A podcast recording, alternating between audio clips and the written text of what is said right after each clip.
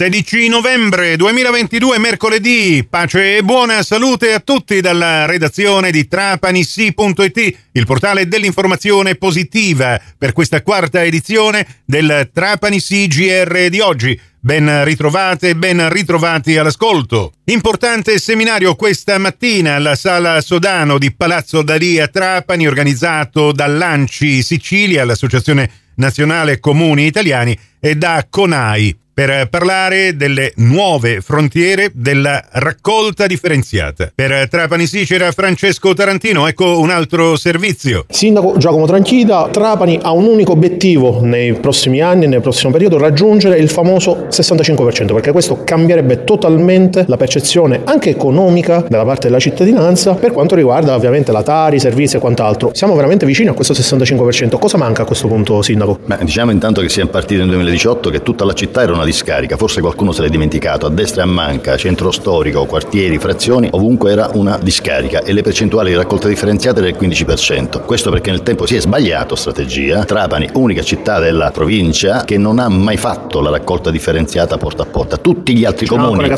Esatto, tutti gli altri comuni piccoli e grandi l'hanno fatto, forse per scelta del passato di amministrazioni che pensavano che era meglio pagare le sanzioni per il mancato raggiungimento delle percentuali differenziate e non disturbare o non far cambiare l'abitudine ai cittadini trapanesi. Poi la raccolta differenziata è stata imposta per legge, noi abbiamo attuato, devo dire, su una procedura avviata dall'ex sindaco Damiano e siamo andati con la raccolta differenziata spinta, porta a porta, compresi CCR, CCR mobili e nel tempo siamo riusciti, nell'arco di circa 2-3 anni, ad arrivare a percentuali prossime al 65%. Tieni conto che poi arrivando l'estate, dunque c'è un po' di larga manica e un po' del libera tutti, ehm, durante la fase della pandemia e, e il giorno dopo la pandemia una sorta pure di libera tutti e noi nonostante abbiamo eh, dire, fatto sanzioni, controlli agli incivili che continuano a creare e a buttare rifiuti a destra e a manca, ne abbiamo fatte migliaia, eh, parliamoci chiaro, però possiamo dire che siamo arrivati quasi al 65%. Aggiungo un altro elemento, che noi in questi 3-4 anni abbiamo diminuito del 25% la tassa dei rifiuti.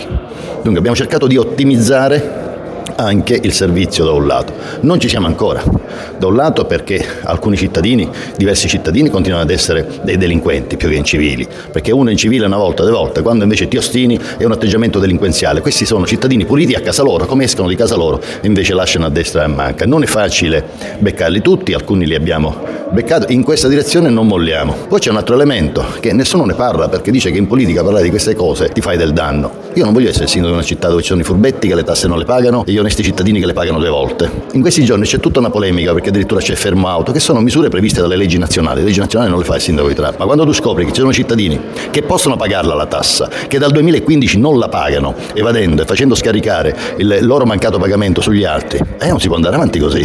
Dunque a questo punto questi signori debbono decidersi a pagare anche il servizio con le buone oppure con le misure che prevede la legge, compreso il fermo auto. E aggiungo, dal punto di vista degli investimenti infrastrutturali, noi stiamo cercando come Trapani Servizi, la partecipata del Comune, assieme alla SRR, anche di potenziare un parco investimenti, una nuova discarica, strumenti e attrezzature per la lavorazione del rifiuto. Il sogno sarebbe quello di trasformare la parte secca, la parte della discarica del rifiuto in valorizzazione economica ed energetica. La butto giù lì, noi sappiamo che dai rifiuti in, in eh, putrefazione esce un gas.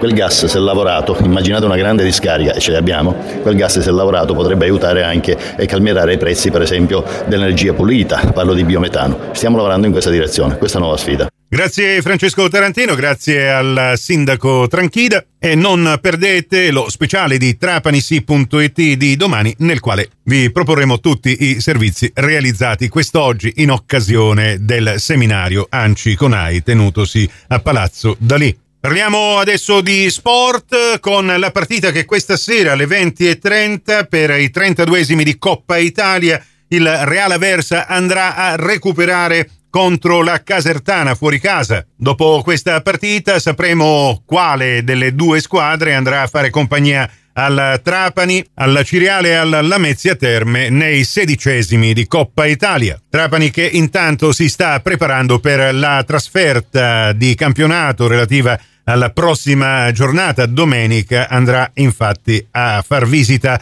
al Castrovillari. Radiocronaca di questa partita in diretta calcio su Radio Cuore dalle 14 in poi per tutti voi gratis e senza abbonamento E a proposito di basket, sempre domenica non perdete diretta basket dalle 11.45 in poi la radiocronaca dal Pala Auriga, 2B contro Trapani, Rieti. Prossimo appuntamento con l'informazione alla radio su Cuore e su Fantastica alle 18.30, in ribattuta alle 21.30 su Radio 102 alle 19 con la quinta e ultima edizione del Trapani CGR. Questa termina qui, tutto il resto lo trovate su trapanisi.it. Da Nicola Conforti grazie per la vostra gentile attenzione e risentirci più tardi.